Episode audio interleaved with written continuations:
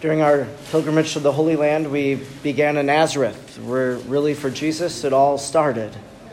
That he was conceived in the womb of Mary by the announcement of the angel.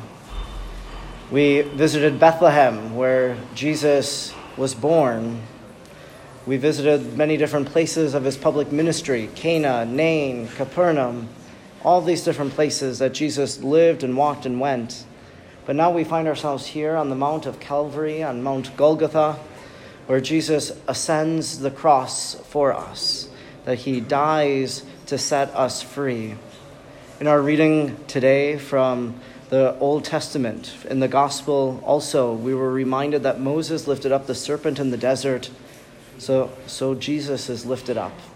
On the cross, then, we have one that we can look to that just as the serpent healed those who were sick, those who had been bitten, that now Jesus comes as our Savior to heal us from our sin.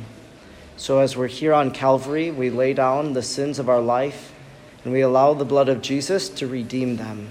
For we know that that's what He came to do.